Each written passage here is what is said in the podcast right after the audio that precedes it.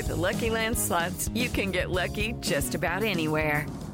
This is your captain speaking. Uh, we've got clear runway and the weather's fine, but we're just going to circle up here a while and uh, get lucky. No, no, nothing like that. It's just these cash prizes add up quick. So I suggest you sit back, keep your tray table upright, and start getting lucky. Play for free at LuckyLandSlots.com. Are you feeling lucky? No purchase necessary. Void where prohibited by law. 18 plus terms and conditions apply. See website for details. Today is February 10th, and you are listening to Transport Topics. I'm Rosemary DeSapio. From nuclear verdicts to the driver shortage, modern trucking companies face serious challenges. But what if you could prevent accidents and driver turnover before they happen? In our latest episode of Road Signs podcast, host Seth Clevenger speaks with two technology CEOs to discuss how machine learning can enable better business decisions and a more proactive stance on safety. Tune in at ttn.ws slash roadsigns51. Now let's dive into today's top stories.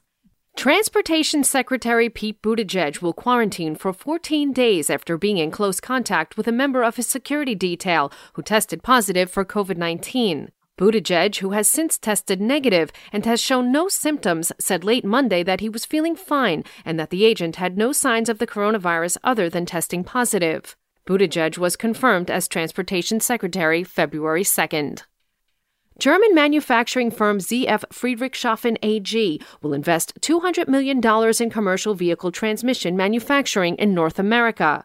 Beginning in 2023, ZF will produce the ZF Powerline 8 speed automatic transmission for medium duty trucks, buses, and heavy duty pickups at the company's manufacturing facility in Gray Court, South Carolina. The additional production line at ZF Gray Court will result in more than 500 American jobs.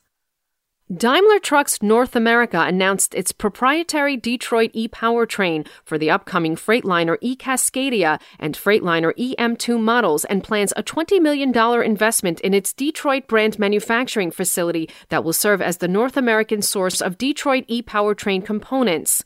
Initially, the Detroit e powertrain will offer an e axle design operating at 400 volts and be offered in two variants suitable for a variety of commercial vehicle applications. That's all for today. Remember, for all the latest trucking and transportation news, go to the experts at ttnews.com. It is Ryan here, and I have a question for you. What do you do when you win? Like, are you a fist pumper?